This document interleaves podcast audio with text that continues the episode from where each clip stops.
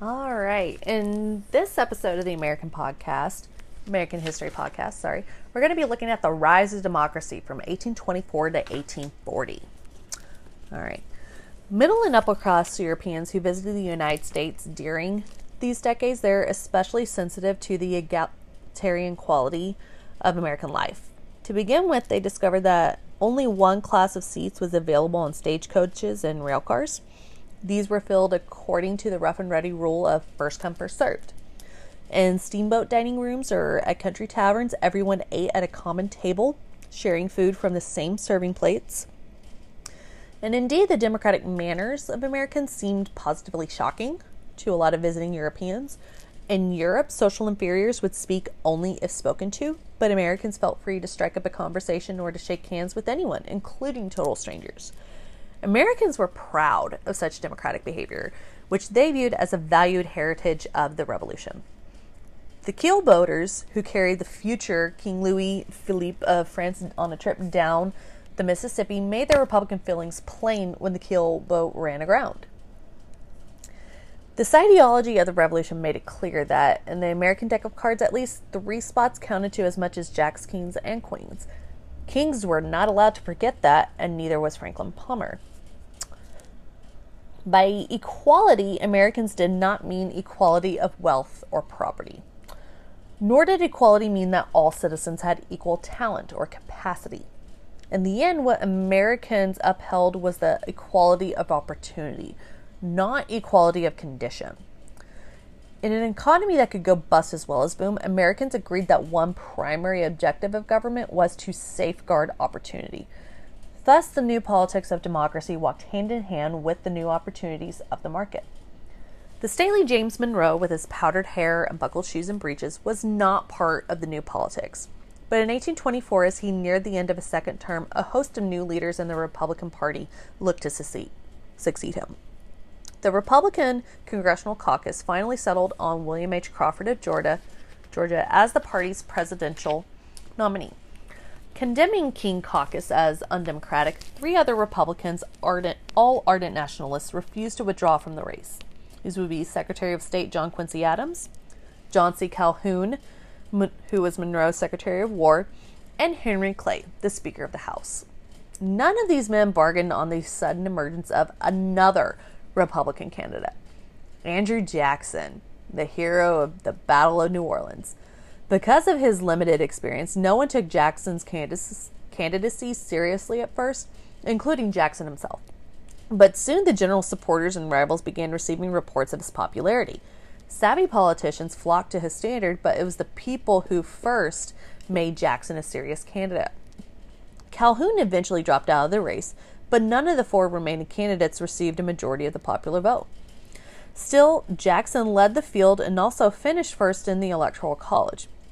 Under the terms of the 12th Amendment, the House was to select a president from the top three candidates. Henry Clay, who finished fourth and was therefore eliminated, met privately with John Quincy Adams and then rallied the votes in the House of Representatives needed to put Adams over the top. Two days later, Adams announced that Clay would be his Secretary of State, the usual stepping stone to the presidency. Jackson and his supporters promptly charged that there had been a corrupt bargain between Adams and Clay. Before Adams had even assumed office, the 1828 presidential race was already underway. More significant, the election of 1824 shattered the old party system. Henry Clay and John Quincy Adams began to organize a new party, known as the National Republicans, to distinguish it from Jefferson's old party. For the next decade, the political system continued to evolve. By the mid 1830s, the National Republicans gave way to the Whigs a political party that also drew members from another party that flourished briefly, the Anti Masons. The Democrats, as the other major party, came together under the leadership of Andrew Jackson. Once established, the second party system dominated the nation's politics until the 1850s. Why was it that a new style and new system of politics emerged in the 1820s? Part of the answer lay in the Panic of 1819. During the Depression that followed, many Americans became convinced that government policy had aggravated, if not actually produced, hard times. Consequently, they decided that the government had a responsibility to relieve distress and promote prosperity. The connection made between government policy and economic well being stimulated rising popular interest in politics during the 1820s. Agitation mounted, especially at the state level, for government to enact debtor relief and provide other forms of assistance. Elections became the means through which the majority expressed its policy preferences by voting for candidates pledged to specific programs. The older idea that representatives should be independent, voting their best judgment, gave way to the notion that representatives were to carry out the will of the people as expressed in the results of elections. With more citizens championing the will of the people, pressure mounted to open up the political process. Most states eliminated property qualifications for voting in favor of white manhood suffrage, under which all adult white males were allowed to vote. Similarly, property requirements for office holders were reduced or dropped. Presidential elections became more democratic as well. By 1832, South Carolina was the only state where the legislature, rather than the voters, still chose presidential electors. Parties began to hold conventions as a more democratic method of nominating candidates and approving a platform. And because a presidential candidate had to carry a number of states in different sections of the country, the backing of a national party with effective state and local organizations became essential. The democratic winds of change affected European societies and eventually other areas of the world as well. In no other major country, however, were these reforms achieved as early and with as little resistance as in the United States. Suffrage provides a good example. In Britain, the response to growing demonstrations and a cautionary example of the French monarchy's overthrow in 1830, Parliament approved the Reform Bill of 1832, which enfranchised a number of property holders and gave Britain the broadest electorate in Europe. Yet, in fact, only about 15% of the adult males in Britain enjoyed the right of suffrage after the bill's passage. Even Britain's Second Reform Act in 1867 enfranchised only about one third of the adult males. Likewise, Virtually all the Latin American republics established in the 1820s and 1830s imposed property requirements on voting or forbade certain occupational groups, such as servants and peasants, to vote. As the new reforms went into effect in the United States, voter turnout soared. Whereas in the 1824 presidential election, only 27% of eligible voters had bothered to go to the polls, in 1840, 78% cast ballots, probably the highest turnout in American history all these developments went uh, favored the emergence of a new type of politician, one whose life was devoted to party service and whose living often depended on public office.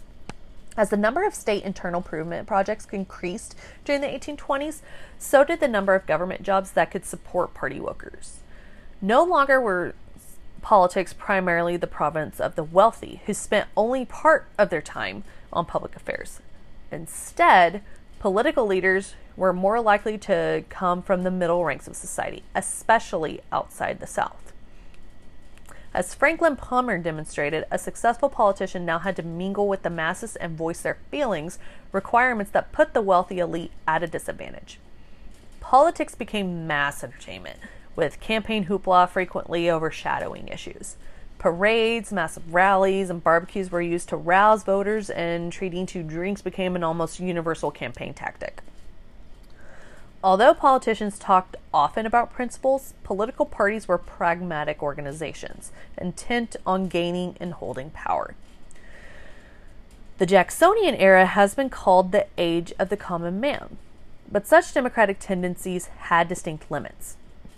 Women and slaves were not allowed to vote, nor could free African Americans, except in a few states, or Indians. And these few states were Delaware, Maryland, New Hampshire, New York. Nor did the parties always deal effectively with or even address basic problems in society. Despite such limitations, however, popular political parties provided an essential mechanism for peacefully resolving differences among competing interest groups, regions, and social classes. When he assumed the presidency in 1825, John Quincy Adams might have worked to create a mass based party. On the state level, the new democratic style of politics was already making headway, but Adams, a talented diplomat and a great Secretary of State, had hardly a political bone in his body. Cold and tactless, he could build no popular support for the ambitious and often far-sighted programs he proposed. His proposals that government promote not only manufacturing and agriculture, but also the arts, literature, and science left his opponents aghast. Nor would Adams take any steps to gain re election.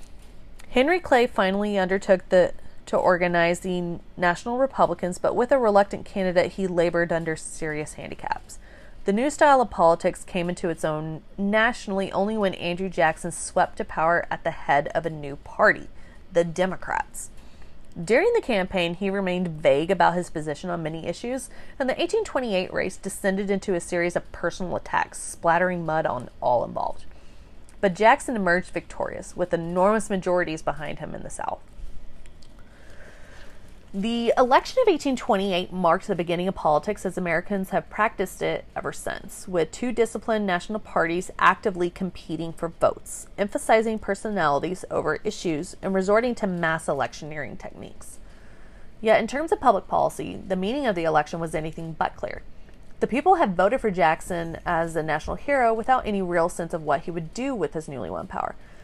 The first president from west of the Appalachians, Jackson um, was a man of action, and though he had a quick mind, he had little use for learning. His troops had nicknamed him Old Hickory out of respect for his toughness, but that strength sometimes became arrogance, and he could be vindictive and a bully.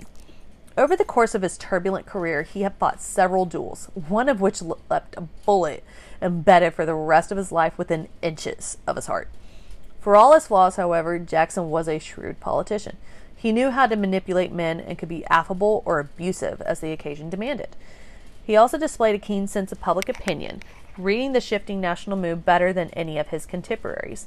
As the nation's chief executive, Jackson defended the spoils system, under which government jobs were awarded to political supporters. Replacing officials regularly was a democratic reform, he insisted. The practice would guard against insensitive bureaucrats who presumed that they held their positions by right. The cabinet, he believed, existed more to carry out his will than to offer counsel. Throughout his term, he insisted on his way, and usually he got it. So Jackson took office at a time when the market economy was expanding throughout America and the nation's population was spreading geographically.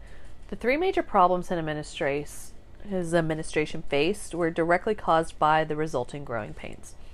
First, the demand for new lands put con- continuing pressure on Indians, whose valuable cornfields and hunting grounds could produce marketable commodities such as cotton and wheat. Second, as the economies of the North, South, and West became more specialized, their rival interests forced a confrontation over the tariff. And finally, the booming economy focused attention on the role of credit and banking in society and on the new commercial attitudes that were a central part of the developing market economy. The president attacked all three issues on his characteristically combative style. So, as a planter, Jackson benefited from the international demand for cotton that was drawing new lands into the market. He had gone off to the Tennessee frontier in 1788, a rowdy, ambitious young man who could afford to purchase only one slave. Caught up in the speculative mania of the frontier, he became a prominent land speculator, established himself as a planter, and by the time he became president, owned nearly a hundred slaves.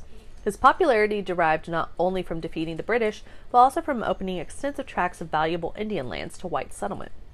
Even so, in 1820, an estimated 125,000 Indians remained south or remained east of the Mississippi River in the southwest, the Choctaws, Creeks, Cherokees, Chickasaws, and Seminoles retained millions of acres of prime agricultural land in the heart of the Cotton Kingdom. Led by Georgia, southern states demanded that the federal government clear these titles. As white pressure for removal intensified, a shift in the attitude towards Indians and toward race in general occurred. In the past, whites most often had attributed cultural differences among whites, blacks, and Indians to the environment. Increasingly, after 1850, the dominant white culture stressed innate racial differences that could never be erased. A growing number of Americans began to argue that the Indian was a permanently inferior savage who blocked progress. The clamor among Southern whites for removal placed the Southwestern tribes in a difficult situation. Understandably, they rejected the idea of abandoning their lands. They diverged, however, over how to respond. Among the Cherokees, Mixed bloods, led by John Ross, argued that a program of accommodation, of adopting white ways, would best stave off removal. After a bitter struggle, Ross prevailed, and in 1827 the Cherokees adopted a written constitution modeled after that of the United States. They also enacted the death penalty for any member who sold tribal lands to whites without consent of the general of the governing general council. Developing their own alphabet, they published a bilingual newspaper, the Cherokee Phoenix.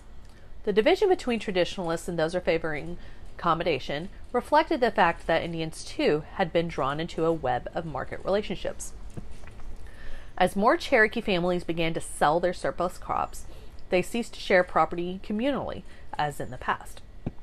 Cherokee society became more stratified and unequal, just as white society had, and economic elites dominated the tribal government. Nor were the Cherokees untouched by the cotton boom. Some tribal leaders, particularly half bloods who could deal easily with white culture, became wealthy planters who owned many black slaves and thousands of acres of cotton land. Largely a mixed ancestry, slaveholders were the driving force behind acculturation. As cotton cultivation expanding expanded among the Cherokees, slavery became harsher and a primary means of determining status, just as in Southern white society. The General Council passed several laws forbidding intermarriage with blacks and excluding blacks and mulattoes from voting or holding office. Ironically, at the same time that white racial attitudes towards Indians were deteriorating, the Cherokees' view of African Americans drew closer to that of white society. As Western land fever increased and racial attitudes hardened, Jackson prodded Congress to provide funds for Indian removal. At the same time, the Georgia legislature declared Cherokee laws null and void and decreed that tribal members would be tried in state courts. In 1830, Congress finally passed a removal bill. But the Cherokees brought suit in federal court against Georgia's actions. In 1832, in the case of Worcester versus Georgia, the Supreme Court, in an opinion written by Chief Justice John Marshall, ruled that Georgia had no right to extend its laws over Cherokee tor- territory. Pronouncing Marshall's decision stillborn, Jackson ignored the court's edict and went ahead with plans for removal. He very famously even said Marshall made the rule, or like the court made that rule, let them enforce it. And of course, Congress doesn't have the capacity, or sorry, the Supreme Court doesn't have the capacity to enforce their own decisions like that. So Jackson just ignores the Supreme Court. And although Jackson assured Indians that they could be removed only voluntarily, he paid no heed when state governments harassed tribes into surrendering lands. Under the threat of coercion, the Choctaws, Chickasaws, and Creeks reluctantly agreed to, move to tracts in present day Oklahoma. And the process, land hungry schemers cheated tribal members out of as much as 90% of their land allotments. The Cherokees held out the longest, but to no avail. In order to deal with more pliant leaders of the tribe, Georgia authorities kidnapped Chief John Ross, who had led the resistance to relocation, and threw him in jail. Ross was finally released, but not allowed to negotiate the treaty, which stipulated that the Cherokees leave their lands no later than 1838. When that time came, most refused to leave. In response, President Martin Van Buren had the U.S. Army round up resistant members and force them at bayonet point to join the westward march. Of the 15,000 who traveled this Trail of Tears, that it was known as, approximately one quarter died along the way of exposure, disease, and exhaustion. Some Indians chose resistance. In the Old Northwest, a group of the Sauk and Fox led by Black Hawk, recrossed the Mississippi into Illinois in 1832 and were crushed by federal troops and the militia. More successful was the resistance of a minority of Seminoles, led by Osceola. Despite Osceola's death, the Seminoles held out until 1842 in the Florida Everglades before being subdued and removed. In the end, only a small number of the Southern tribe members were able to escape removal. In his farewell address in 1837, Jackson defended his policy by piously asserting that the eastern tribes have been finally placed beyond the reach of injury or oppression and that the paternal care the general government will hereafter watch over them and protect them. Indians, however, knew the bitter truth of the matter. Without effective political power, they were at the mercy the pressures of the marketplace and the hardening racial attitudes of white Americans. Unlike with Indian removal, the rising discrimination against free African Americans did not depend directly on presidential action. Still, it was Jackson's Democratic Party, which was in the vanguard of promoting white equality, that was also the most strongly pro slavery and the most hostile to black rights.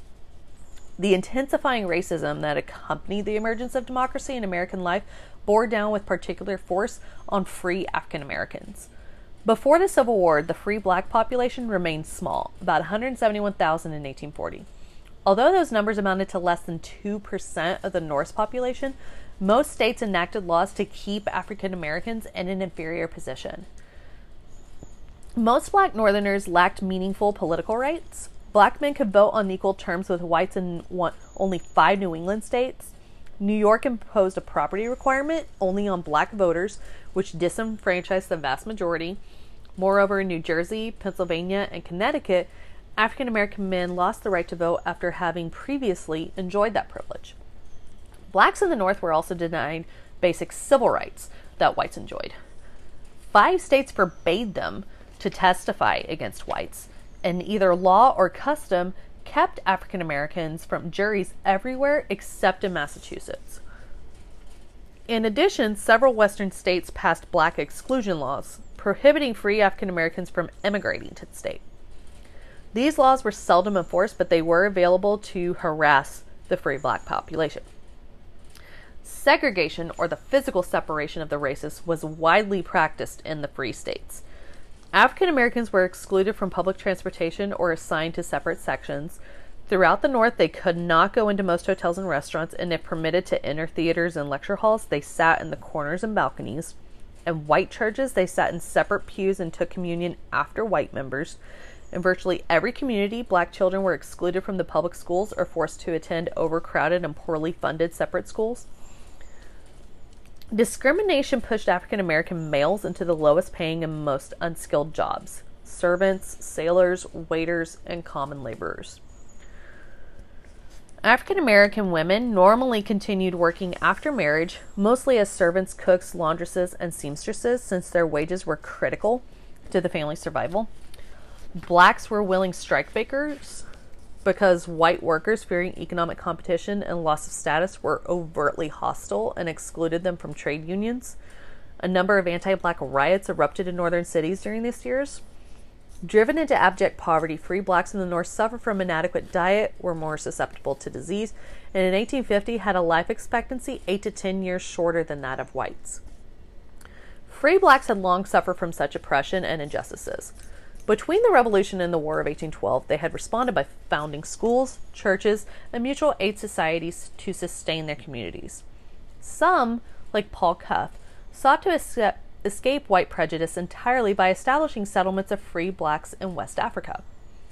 The Quaker son of a West African father and a Wampanoag Indian mother, Paul Cuffe became a sea captain, and in 1816 his merchant ship brought 38 free black New Englanders to settle in West Africa. Cuffe's venture drew white sympathizers who formed the American Colonization Society, the ACS, and founded Liberia in West Africa in 1821 to 1822. Several state legislatures in the North and the Upper South, as well as all the major Protestant churches, endorsed ACS plans to encourage free black immigration, but its members were an unlikely and unstable coalition. Some opposed slavery and hoped that colonization would encourage manumissions and gradual emancipation, while others believed that ridding the nation of free blacks would secure the future of slavery. Even as white support for colonization swelled during the 1820s, black enthusiasm for immigration diminished. Many African American leaders in the North were turning to more confrontational tactics. They advocated resistance to slavery and condemned racism and inequality.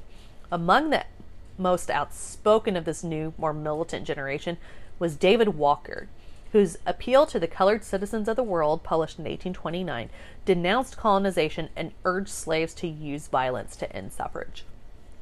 In bondage, sorry. What prompted greater militancy among African Americans after the 1820s was also the growth of an increasingly virulent racial, racism among whites. Ironically, the success of efforts to promote education, religious piety, and temperance within the free black community threatened many lower class whites and intensified their resentment of African Americans. That animosity found vent in race riots, which erupted in Pittsburgh, Boston, Cincinnati, and New Haven. The depth of racism in the culture could be seen in the rise of the minstrel show. M I N S T R E L. That type of minstrel, not the other this is the most popular form of entertainment in Jacksonian America. Originating in the 1830s and 40s, these shows played to packed houses in cities and towns throughout the nation. They featured white actors performing in blackface, whose skits dealt in the broadest of racial stereotypes, ridiculing blacks as physically different and portraying them as ignorant buffoons. Minstrelsy's greatest success came in northern cities. Its basic message was that African Americans could not cope with freedom and therefore did not belong in the North. Slaves were portrayed as happy and contented, whereas free blacks were caricatured either as strutting dandies or helpless ignoramuses. Drawing its patrons from workers, Irish immigrants, and the poorer elements in society, minstrelsy assured these white champions of democracy that they remained superior. The unsettling economic, social, and political message changes of the Jacksonian era heightened white Americans' fear of failure, which stimulated racism. The popular yet unrealistic expectation was that any white man might become rich. Yet, in fact, 20% or more of white adult males of this era never accumulated any property. Their lack of success prompted them to relieve personal tensions through increased hostility toward their black neighbors. The power of racism in Jacksonian America stemmed at least in part from the fact that equality remained part of the nation's creed while it steadily receded as a social reality.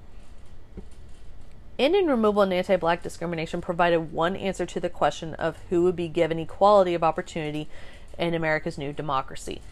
Indians and African Americans would not. The issue of nullification raised a different, equally pressing question as for the North, South, and West, increasingly specialized economically in response to the market revolution, how would a democratic system of government help various regions or interest groups to accommodate their differences? South Carolina had been particularly hard hit by the Depression of 1819. When prosperity returned to the rest of the nation, many of the state's cotton planters still suffered. With lands exhausted from years of cultivation, they could not compete with the fabulous yields of frontier planters in Alabama and Mississippi. Under these difficult conditions, South Carolinians increasingly blamed federal tariffs for their miseries. When Congress raised the duty rates in 1824, they attacked the tariff as an unfair tax. After all, they sold their cotton on the open market for a price that went up and down without any tariff protection, but tariffs artificially raised the price of finished goods Southerners imported from abroad, including cotton textiles. In order to benefit New England merchants, other Southern states opposed the 1824 tariff as well, though none so vehemently. the one southern state in which black inhabitants outnumber whites, South Carolina, had also been growing more sensitive about the institution of slavery. In 1822, Denmark Vesey he was a free black carpenter in Charleston. Uh, allegedly, secretly organized a plan to seize control of the city and raise the standard of black liberty. But there were two slaves of the governor at the time who confessed to knowing of these plans, but it's undetermined if it happened under duress, like if they were forced into admitting this just to save themselves from further torture and brutality. But at the last moment, white officials stopped the conspiracy. They executed Vesey and his chief lieutenants. And Vesey never once admitted to doing this.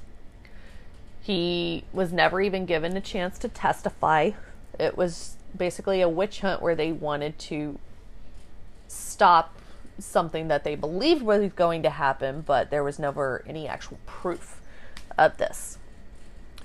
But uh, yeah, white Southern Carolinians were convinced that other conspirators were lurking in the midst. And as an additional measure of security, they began to push for stronger constitutional protection of slavery. After all, the constitutional doctrine of broad construction and implied powers had already been used to justify higher protective tariffs. What was to prevent it from being used to end slavery? Okay. So, when Congress, over the protests of the state's representatives, raised the duty rate still higher in 1828 with the so called Tariff of Abominations, South Carolina's legislature published the South Carolina Exposition and Protest, which outlined for the first time the theory of nullification. Only later was it revealed that its author was Jackson's own vice president, John C. Calhoun. Calhoun was the most impressive intellect of his political generation. During the 1820s, the South Carolina leader made a slow but steady journey away from nationalism toward an extreme states' rights position. When he was elected Jackson's vice president, South Carolinians assumed that tariff reform would be quickly forthcoming, but Jackson and Calhoun soon quarreled, and Calhoun lost all influence in the administration. In his theory of nullification, Calhoun argued that the Union was a compact between sovereign states. Thus, the people of each state, acting in special conventions, had the right to nullify any federal law that exceeded the powers granted to Congress under the Constitution. In response, Congress could either repeal the law or propose a constitutional amendment expressly giving it the power in question. If the amendment was ratified, the nullifying states could either accept the decision or exercise its ultimate right as a sovereign state and secede from the Union. In 1830, Senator Daniel Webster of Massachusetts responded that the Union was not a compact of Southern states. The people, and not the states, he argued, had created the Constitution. So Webster also insisted that the federal government did not merely act as the agent of the states, but had sovereign powers in those areas where it had been delegated responsibility. So when Congress passed another tariff in 1832 that failed to give the state of South Carolina any relief, their legislature called for the election of delegates to a popular convention, which overwhelmingly adopted an ordinance in November that declared the tariffs of 1828 and 20 or 32 null, void, and no law not binding upon this state, its officers, or citizens after February 1st, 1833. Jackson, who had spent much of his life defending the nation, was not about to tolerate any defiance of his authority or the federal government's. In his proclamation on nullification, issued in December 1832, he insisted that the Union was perpetual and that under the Constitution no state had the right to secede. To reinforce his announced determination to enforce the tariff laws, Congress passed the Force Bill, reaffirming the president's military powers. Yet Jackson was also a skilled politician. At the same time that he threatened South Carolina, he urged Congress to reduce the tariff rates. With no other state willing to follow South Carolina's lead, Calhoun reluctantly agreed to a compromise tariff in 1833. South Carolina's convention repealed the nullifying ordinance, and the crisis passed. Calhoun's doctrine had proved too radical for the rest of the South. Even so, the controversy convinced many Southerners that they were becoming a permanent minority. As that feeling of isolation grew, it was not nullification but the threat of secession that ultimately became the South's primary weapon. Chartered by Congress in 1816 for a 20 year period, the Second Bank of the United States suffered from woeful mismanagement. At first, it helped fuel the speculative pressures in the economy. Then it turned about face and sharply contracted credit by calling in loans when the Depression hit in 1819. Critics viewed the bank's policies not as a consequence but as the cause of the financial downswing. To many Americans, the bank had already become a monster. The psychological effects of the Panic of 1819 were almost as momentous as the economic. The shock of the Depression made the 1820s a time of soul searching, during which many uneasy farmers and workers came to view the hard times as punishment for having lost sight of the old virtues of simplicity, frugality, and hard work. For these Americans, banks were a symbol of the commercialization of American society and the rapid passing of a simpler way of life. In 1823, Nicholas Biddle a rich 37 year old Philadelphia businessman, became president of the National Bank. Biddle was intelligent and thoroughly familiar with the banking system, but he was also impossibly arrogant and politically dense.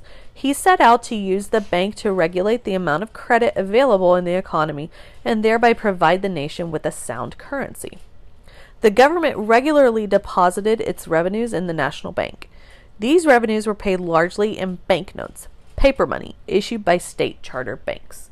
If Biddle believed that a state bank had issued more notes than was safe, he presented them to that bank and demanded they be redeemed in specie, gold or silver.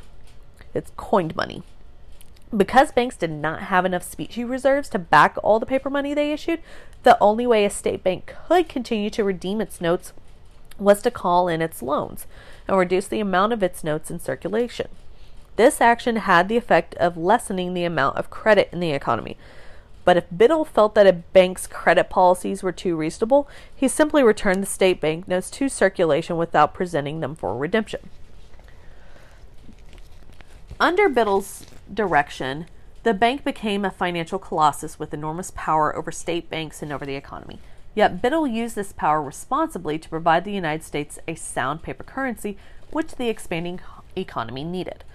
Although the bank had support in the business community, workers complained that they were often being paid in depreciated state banknotes that could be redeemed for only a portion of their face value, a practice that cheated them out of their full wages. They called for a hard money currency of only gold or silver. Hard money advocates viewed bankers and financiers as profiteers who manipulated the paper money system to enrich themselves at the expense of honest, hardworking farmers and laborers. Own experiences had left him with a deep distrust of banks and paper money. In 1804, his Tennessee land speculations had brought him to the brink of, brink of bankruptcy, from which it took years of painful struggle to free himself. Reflecting on his personal situation, he became convinced that banks and paper money threatened to corrupt the republic. As president, Jackson periodically called for reform of the banking system, but Biddle refused even to consider curbing the bank's powers. Already distracted by the nullification controversy, Jackson warned Biddle not to inject the bank issue into the 1832 campaign. When Biddle went ahead and applied for a renewal of the bank's charter in 1832, four years early, Jackson was furious. Despite the president's opposition, Congress passed a recharter bill in the summer of 1832. Immediately, Jackson vetoed it as unconstitutional, rejecting Marshall's earlier ruling in McCulloch versus Maryland. Condemning the bank as an agent of special privilege, the president pledged to protect the humble members of society, the farmer, mechanics, and laborers, against the advancement of the few at the expense of the many. When Congress failed to override Jackson's veto, the bank became a central issue of the 1832 campaign. Jackson's opponent was Henry Clay, a national Republican who eagerly accepted the financial support of Biddle and his bank. Clay went down to defeat, and once reelected, Jackson was determined to move boldly. He believed that as a private corporation, the bank wielded a dangerous influence over government policy and the economy, and he was justly incensed over its interference in the election. To cripple the bank, the president simply ordered all the government's federal deposits withdrawn. Since such an act clearly violated federal law, Jackson was forced to transfer one secretary of the Treasury and fire another before he finally found an ally, Roger Taney, willing to take the job and carry out the edict. Taney gradually withdrew the government's funds while depositing new revenues in selected state banks. Biddle fought back by deliberately participating a brief financial panic in 1833, but Jackson refused to budge. Eventually, Biddle had to relent, and Jackson's victory was complete. When the bank's charter expired in 1836, no national banking system replaced it. Jackson approached the end of his administration in triumph. Indian removal was well on its way to completion, the nullifiers had been confounded, and the monster bank had been destroyed. In the process, Jackson immeasurably enlarged the power of the presidency. With the declaration he makes, the president is the direct representative of the American people. He was elected by the people and is responsive to them. Jackson redefined the character of the presidential office and its rep- relationship to the people. Jackson also converted the veto into an effective presidential power. During his two terms in office, he vetoed 12 bills, compared with only nine for all previous presidents combined. Moreover, where his predecessors had vetoed bills only on strict constitutional grounds, Jackson felt free to block laws simply because he thought them bad policy. The threat of such action became an effective way to shape pending legislation to his liking, a tactic that fundamentally strengthened the power of the president over Congress. And the development of the modern presidency began with Andrew Jackson. With the controls of the national bank removed, state banks rapidly expanded their activities, including the printing of more money. As the currency expanded, so did the number of banks, from 329 in 1829 to 788 in 1837. A spiraling inflation set in as prices rose 50% after 1830 and interest rates by half as much. And inflation this is an increase in the overall price of goods and services over an extended period of time, or a similar de- decrease over time of the purchasing power of money.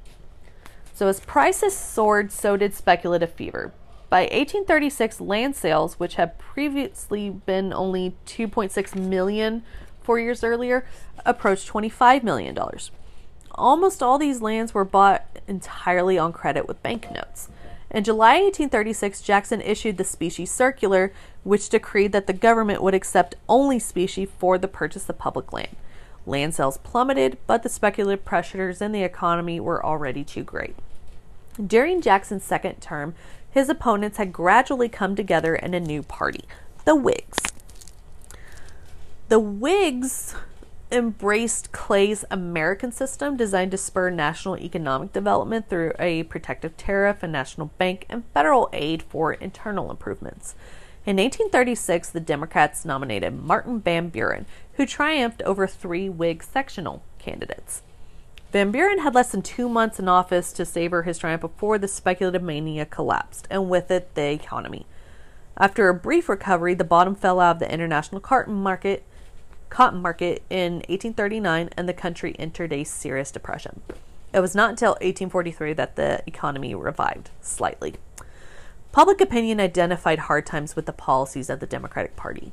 Since he continued to oppose a new national bank, Van Buren instead persuaded Congress in 1840 to create an independent treasury to hold the government's funds. Its offices were forbidden to accept paper currency, issue any banknotes, or make any loans. The government's money would be safe as Van Buren intended, but it would also remain unavailable to banks to make loans and stimulate the economy. Whigs, in contrast, hoped to encourage manufacturing and revive the economy by passing a protective tariff, continuing state internal improvement projects, and protecting corporations and expanding the banking and credit system. As the Depression deepened, thousands of workers were unemployed and countless businesses failed. Nationally, wages fell 30 to 50 percent. For the 1840 presidential campaign, the Whigs turned to William Henry Harrison, who had defeated the Shawnee Indians at Tippecanoe to oppose Van Buren. In the midst of the worst depression of the century, Whigs employed the Democratic electioneering techniques that Jackson supporters had perfected. They hailed Harrison as a man of the people while painting Van Buren as a dandy and an aristocrat who wore a corset, ate off gold plates with silver spoons, and used cologne. Whig rallies featured hard cider and log cabins to reinforce, reinforce Harrison's image as a man of the people. Ironically, Harrison had been born in one one of Virginia's most aristocratic families and was living in a 16 room mansion in Ohio. Yeah. But the Whig campaign, by casting the election as a contest between aristocracy and democracy, was perfectly attuned to the prevailing national spirit. In the campaign of 1840, Whigs also prominently involved women, urging them to become politically informed in order to morally instruct their husbands. Women attended Whig rallies, conducted meetings, made speeches, wrote campaign pamphlets, activities previously performed solely by men. Democrats were uneasy about this innovation, yet had no choice but to follow suit. Within a few years, the presence of women at party rallies was commonplace. The election produced a record turnout, with nearly four fifths of the eligible voters going to the polls. Although the popular vote was fairly close in the Electoral College, Harrison won an easy victory, Truman 34 to 60. The log cabin campaign marked the final transition from the deferential politics of the Federalist era to the egalitarian politics that had emerged in the wake of the Panic of 1819.